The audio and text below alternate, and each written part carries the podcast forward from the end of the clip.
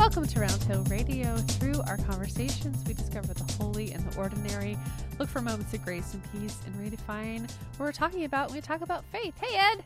Hey, how you doing, Leslie? I'm good. How are you? Good, good, good. So Good. far, so good. That's all we can ask for. Indeed, it is. before before we started recording, I was telling Ed that I'm starting to collect these responses to "How are you?" and "How are you doing?" and my newest favorite is "The darkness persists, but so do I." and I feel like in the deep winters, Oh, yes. that is apropos. It's Really. perfect. I love that. I might just I might just do that one because uh, you know my default for a long time had been living the dream. Which had been said with varying levels of sincerity. Um, and, may, and maybe thinning out recently a little bit, right? no comment. No comment at all. Um, so, um, so we are diving in. We are still discussing this concept, this deep, rich idea of peace. Yeah. This term, and you know, as we're looking at sort of a different word, a different value of what Mm-hmm. matters most every month, um, you've been doing some thinking about about words that relate to peace. Yeah. you? Yeah, that's a good way of putting it. And thinking about uh, the treasury of words, you know, what a what a richness we have in in in words. Mm-hmm. And uh, we were, as we were chatting earlier, mentioning that in biblical Hebrew, the the word for word is devar, which means not only the spoken word, um, often associated with God, by way. Devar Adonai is the word of the Lord, which appears as a phrase many, many, many times, and um, but it can also mean a thing um, and an object, and so it has this uh, sort of dual meaning. Um, and I started to think about what are the what are the words that could give substance to this idea and practice of peacemaking because peacemaking is both uh, an idea, a philosophy, a way of life, but it's also a practical action, right, that we put into into our lives. So anyway, thought of three words that um, came to mind about this, and the first of them is intention. So I know these are kind of new to you, so I'm going to get to try these out on you one one by one. But I this uh, this might be titled three words for peacemakers, There right? we go. Right. Thanks for Kind thanks of- for writing the title for me. Trying to get some of that work done up front, you know. I appreciate it. And so, what are three words that peacemakers could embrace? And I like to think we're all called to be peacemakers, Yeah. and um, that would help us to give some, you know, weight to this practice of peacemaking. And I thought intention's really important.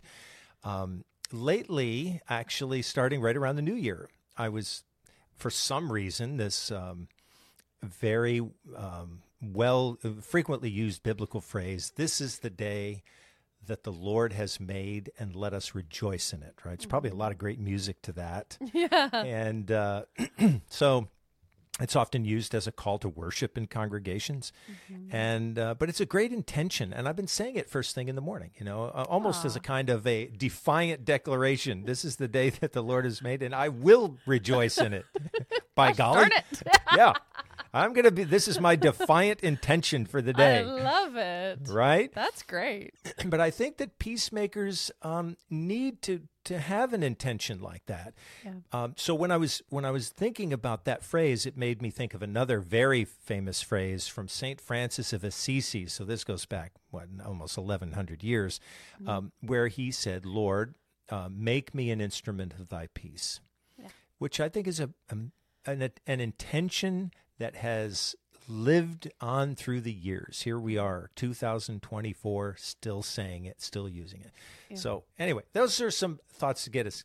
I'm kicking the can down the road. What do you think? It's a lot. No, I think it's fantastic.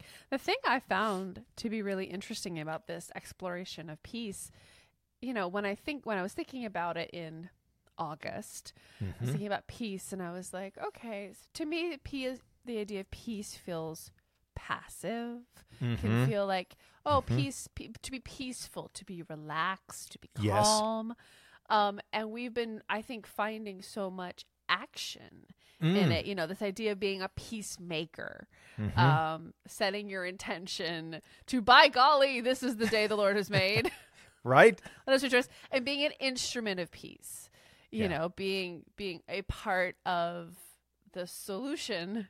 You know, Yep. um, I think that's really really fascinating, especially you know at the beginning of a new year where we're a lot of us are setting intentions, hopes, Mhm. dreams for the Mhm. year. Um, and I think you know, it actually puts me in mind of that book you read in the at the beginning of the pandemic of how to lead when you don't know where you're going. Oh, exactly. Yeah. Right. I should still be reading it. Oh, I, I'll join you. Um, but this idea that like you're setting in you're you're setting an intention to go off and do yes. X Y Z, Yeah. um, and I love that that sort of isn't a step along the way. hmm Um, I think that's really interesting. And I think there's this sense out there in the world among people that when you set an intention, kind of things start to come your way. Hmm. You know, it's a very interesting phenomenon. Um, I'll have people, I mean, it can be as simple as someone saying, you know, I've started reading this book on cooking, and now all of a sudden everybody's giving me recipes, you know, and it's Yeah. that kind of thing. Mhm. But I think there's, uh, I think there's kind of a spiritual energy. It's I know this is all sounding incredibly vague, but uh, you know, it's you set that intention, and it's as if we're announcing to the universe, Mhm. "I'm here." You know, show me your stuff. You Yeah. know, I I need resources, and hey, why not? You know, I think that there's a I think there's a way in which we we are making ourselves available to God, to the energy of peace, and those things want you know to find us. So let our let's let ourselves be found. Yeah, I uh, uh, one of my favorite people in the world, Genji, she told me that she believes that you know you receive what you put out in the world, Mm, um, which I always thought was just a really beautiful thing. Mm. And um, I have been lovingly accused by my mother about having uh, really good luck. She thinks she has really, really bad luck. Um, and I have really, really good luck. And I keep telling her, I'm like, well, I try to put good things out in the world. Um, but I also believe that luck, this relates, I promise, that luck, I, I love the definition that luck is when preparation meets opportunity Mm. Uh, That I, I like that definition. even if it's not like active preparation but you're preparing yourself like you're Mhm. you're open to Mhm. receive or you've done some groundwork to whatever you are or you've been thinking about something or you've set an intention and so then when the opportunity presents itself for whatever you Yep. can then seize it because you've been on the lookout for it um, Nicely again said. i feel like for the third week we're talking about our the incredible rosa parks she was prepared Yeah. for the opportunity to take a stand. Um, Yes, and I yes. think at that great lofty level or even at a micro level in our own our own simple lives, you know, this idea where you're preparing, you're setting an intention, and then when the Mhm. opportunity comes, you can take action. Um, and whatever that looks like um, yeah. can be good luck also. Yeah. I love it. I love it. Well, I think it's a great segue into word number two. Hey. right? So, second word for peacemakers really is that once you've set that intention, and things start to come your way. Mhm. Then the key is word number two participation. Participation. Um, because participation, uh, which can mean, it's interesting. I looked up the the derivation of the word, its sort of etymology, and it's it can mean to take part in. So it's not a definitely not a passive experience Right. but it also means fellowship or sharing in. Yeah. So it almost automatically brings you into a community that makes your intention possible, right? Yeah. It's not something you necessarily are doing alone. And case in point with Rosa Parks, I mean, she was a, not only had she prepared, but there was actually a kind of a legal team waiting in the wings for the time when she was arrested. So they they had anticipated this, right? They had to be ready for it. so I think participation is important and that's that's where we get to experience peace in mm. so many different ways. Mm-hmm. And you know, I would say just briefly that some of those experiences of peace are very much like the ones that you mentioned, peacefulness. a sense of calm. Um, it might be something that really surprises us, or maybe we are in the midst of a really uh, panicky situation, but find ourselves for some reason feeling very free of anxiety. Mm. Those can all be very rich experiences of peace. Sometimes the experience is a lot tougher. Mm. Sometimes we participate in peacemaking that is arduous, grueling, hostage negotiation, conflict management, tough conversations with loved ones. You know, there's a whole range of those things. Mm-hmm. But that's peacemaking too. But it all adds up to participation. And just a little sidebar here. Um, many times when ministers deliver the blessing or benediction at the end of a service, they'll say, Go forth in peace. May the grace of our Lord Jesus Christ and the love of God and the fellowship of the Holy Spirit be with you. And that word fellowship can be translated in different ways. It can mean sharing in the Holy Spirit. It can even be translated, a little bit of a stretch, but participating in the Holy Spirit. Mm. So there's that word participation, you know, coming back in. So it's something where you're you're active and you're engaged again in so many different kinds of experiences of peace, but you're still in it, if that makes sense. I can also see that phrase being, you know, the fellowship of the Holy Spirit being the Holy Spirit is there to participate with you in whatever your endeavors are to your mm. to be a, a support and mm-hmm. encouragement mm-hmm. in your peacemaking a partner um, so that you're not alone mm-hmm. yeah don't you think i mean you're a you're a creator you're an artist and and i think that creative people and artists often speak of energies not of their own making right? Yeah, yeah. Very common. Like, how did I do that? Or something happened there, and I, I wasn't in control of that moment. Yeah. And I think that's exactly what you're talking about. Beautifully said about you know the Holy Spirit participating with us, looking for that companionship with us. Usually, we're looking for it the other way around, mm-hmm. but.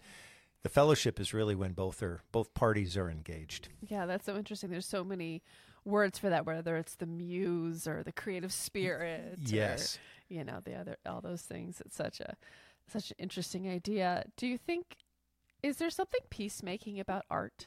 How can art be peacemaking? Do you know that this is like the seventh time this topic has come up in really? my life in the last five days? No, really? Yes. Cool. Yes, it just came up just came up today.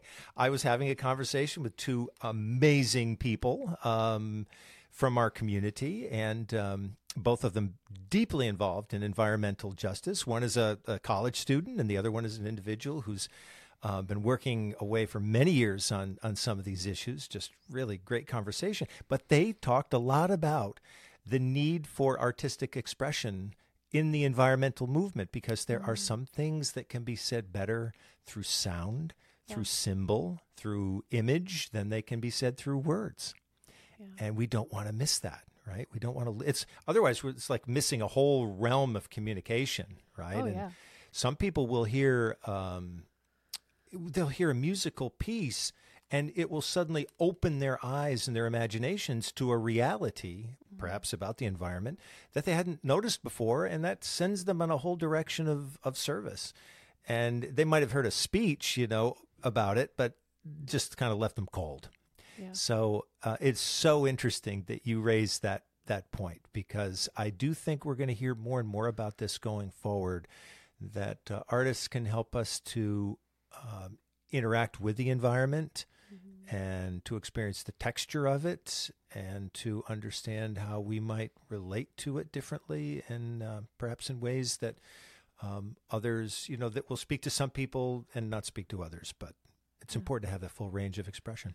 There was an incredible exhibit at the Bruce Museum, which is a local museum in Greenwich, um, that was, I believe, local high school students mm, um, from sort mm-hmm. of the area. There were some in New York and like mm-hmm. Westchester County, um, and they were they were on many topics, mm-hmm. but the predominant topic was environmental concerns. Oh, interesting. And mm-hmm. there was the health of our seas, the health of our air, the health of our earth, the pollution, mm-hmm. trash. I mean, it was so powerful. Mm. And then each student had written like a short two paragraph description about their thoughts and motivations behind each piece. And it was like, I mean, it was each one was a sermon. I mean, they were in. Wow. Incredibly thoughtful, incredibly passionate, uh, pleased to love our planet. And uh, I honestly, I hope, I kind of wish they should just leave it there the whole, like forever. Right. Yeah. Make it a permanent exhibition. Everyone needs to see this. It was incredible. And then, and then there was another, uh, the, there was a, you know, more established artist who did an entire, an entire room at the Bruce, and it was all found objects from the ocean. oh, wow. And it was like, I mean, there, oh, buddy, there was a lot of stuff I'll bet. like a lot of glass and all these things, and then turning that into into various pieces. It was absolutely stunning, and like you said, like it touches you in a way sometimes that words don't don't communicate. Yep. Um, you know, you and I have talked about how music can like get its way into your soul in a Oh, way that spoken word Right. sometimes can't. No offense Yep. to Nope. preachers. Hey, I'm with you. Preach it. and so I think it, I think that's so interesting, and I know I mean so many musicians and artists have used their craft to to speak truth to power Mhm. over the centuries, and so I think I think yeah, like you said, I'm gonna be. It's really interesting to see what art, especially our young people, are making because they're like, "Hey guys, it's, it's Yeah. our planet now, so mm, Right. fix And it." here's what here's what we've got to say. Yeah. yeah, yeah, gives me Well, hope. It gives me a lot of gives hope. It gives me hope as well. I agree. And you know, uh, one thing I'm thinking about is your experience at the Bruce. You know, you participate in art when you're looking at it. Right. Mm-hmm. There's a wonderful connection that happens there. It kind of reaches out and uh, reaches out to us, reaches out to our hearts. Yeah. You know? And I think that uh, that's another way in which we get to participate in in peacemaking. Um, there's Yeah, almost was- a moment of reconciliation that happens when we're Mm-hmm. standing in front of a painting like that. Yeah, it was very cool to see because uh, we actually took we took uh, the baby, and she was I think she was maybe under a year, Hmm. and she even she loved it. She Mm. absolutely loved it. The colors, and there was Mhm. one like it was like a sculpture, but it was it was turning in the light, and it was like basically a mobile, and she was into it. she just stood there and she was pointing and she was like telling me all about it, you know, and her baby babble. It was it was very cool to see Oh, how just moment. like it hit something in her. Yeah. I mean, a lot of pieces, and not just that one.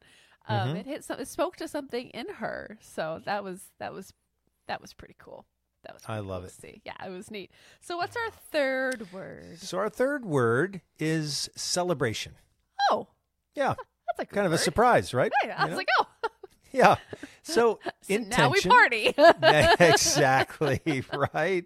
We've come on a long journey. Let's make it Mm-hmm. worthwhile. I love it. Um, so we have our intention, we have our participation, and celebration. It's that moment when you look back at something and say, "Wow, you know, we did that. So we had that experience, and it was worthwhile, and a lot of work went into it." Or we had this beautiful moment and shared a vision of the night sky or a sunset, and that was something to be cherished.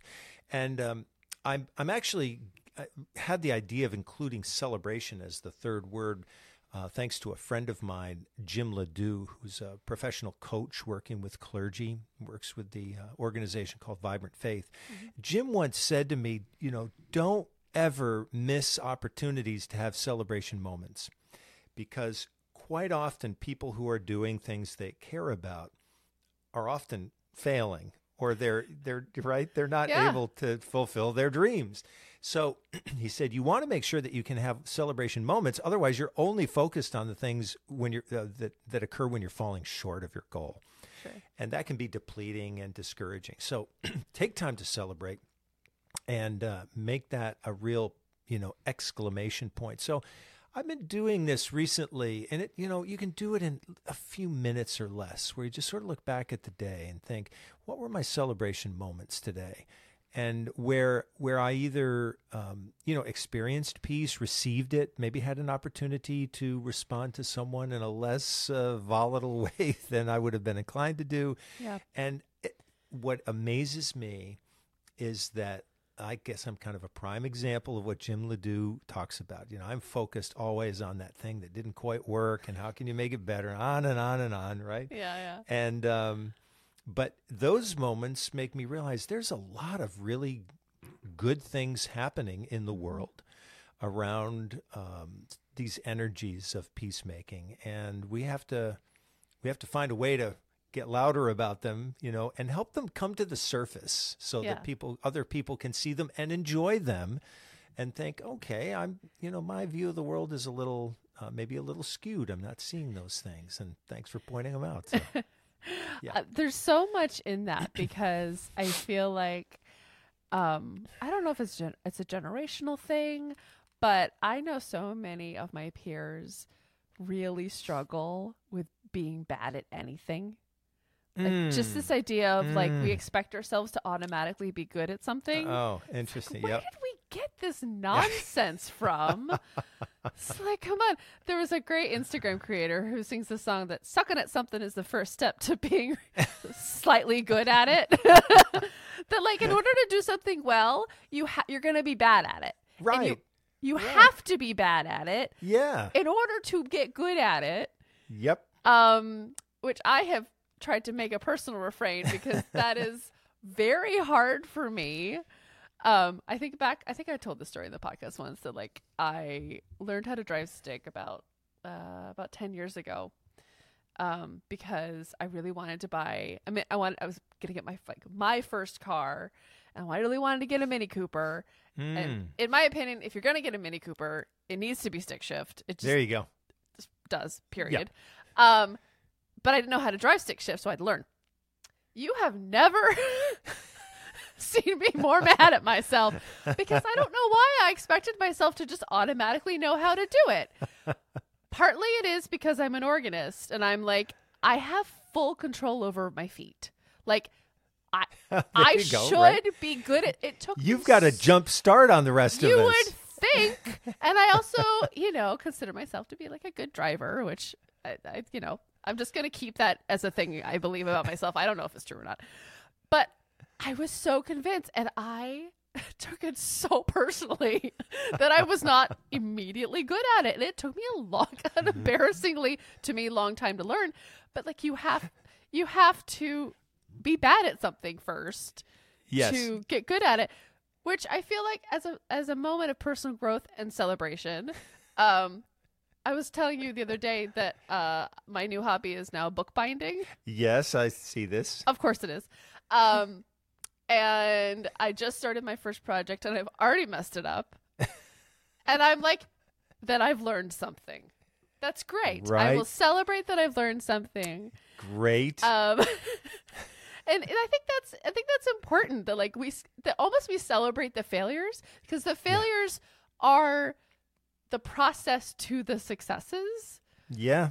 You know, I I'm heard with you. um our good friend Joe, he was telling me once that, you know, that learning is like uh like like wiring up something very complicated. So say you're wiring up a light bulb and there's 10 wires, which there isn't. But in this in this example there's 10 wires.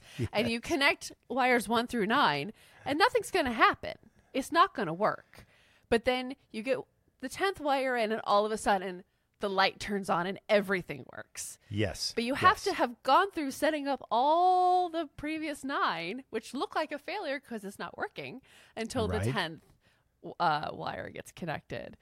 Um, he was using an analogy of how babies learn to do stuff, um, but I just thought that was such a a really great way of looking at it. That we kind of have to we have to go through all these processes, and that Yeah. there's so much to celebrate in each of those moments, in each of those learning processes that we Yeah.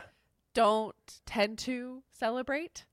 Yep. you know? I I love your comment. uh, By the way, the nuance you've given this, which is that you know it's the you have to fail, and that uh, that actually you celebrate that whatever that little learning was that came through that one moment. You don't have to wait until you get it right.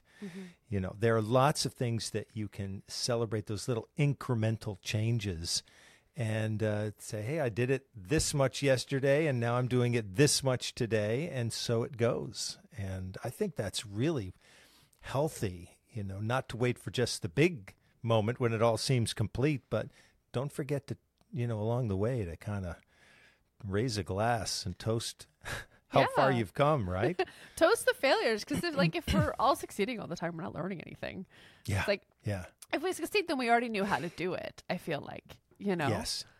And wouldn't it be great if, you know, in the process I'm thinking about peacemaking, you know, one of the one of the struggles today is that uh, there's a feeling that society is, you know, people are so polarized with one another. It's hard to even get a conversation started. But, Yeah. you know, wouldn't it be wonderful if we did reach in the process of reaching out to someone with whom we had a strong disagreement, we could say at some point in the conversation, like if it's not going well, hey, this is really not going well. like, I, I wish I had not said sentence A, L, and M back there. Um, you know, can we start over? Can we celebrate the fact that we're just here? We're getting we're getting underway, and uh, that would be an example, I think, of what you're you're talking about. And it was a couple of weeks ago. I heard a I was listening to an online service with the Reverend Dr. Jim Forbes, who used to be the senior pastor at Riverside Church in New York City for many years and taught at Union Seminary. And he was saying that in this polarized environment, you know, we have to actually go out of our way to interact with people with whom we disagree. And he said to listen, listen, listen so deeply until the root of the disagreement bursts onto the surface, Oh. Interesting. right? And that uh, that kind of a conversation can't happen if there's not little failures in the midst of it. Right. And and I think you're making a really powerful point. And at that stage, you can say, "Look, well, we you know we made some mis- we're making some mistakes in this conversation, but let's let's stay with it. Let's let's learn, and not just walk away from each other. You know, convinced that oh well, we you know it sort of turned out the way we expected it to. It doesn't have to be that way. Yeah. I really like what you said also that you have to seeking out those conversations. Mm-hmm. Um, I know in my own life, I'm very insular. I tend to be surrounded by people that mostly agree with me on most things. yeah. Um, and I think I think that idea that we, we reach out and that we we look for people that we don't automatically agree on all the things that I could have a deep, rich conversation, um, and deep, rich peacemaking. Mhm. Um, but Mhm. there's a there's an initial like step there that I Mhm. think is really interesting. Yeah, yeah. Well, I think these are all ways that we can uh, activate the uh, our genetic disposition to be peacemakers. I'd like to think where it's inborn in us, you know, and that we can give it a chance and enjoy it along the way, admit our mistakes, and celebrate whenever possible. Give peace a chance. You got it. I love it. Well, thank you all. Uh, thank you, Ed, and thank you all so much for joining us today. Round Hill Radio is brought to you by the friends and members of Round Hill Community Church. For more information, please visit roundhillradio.org.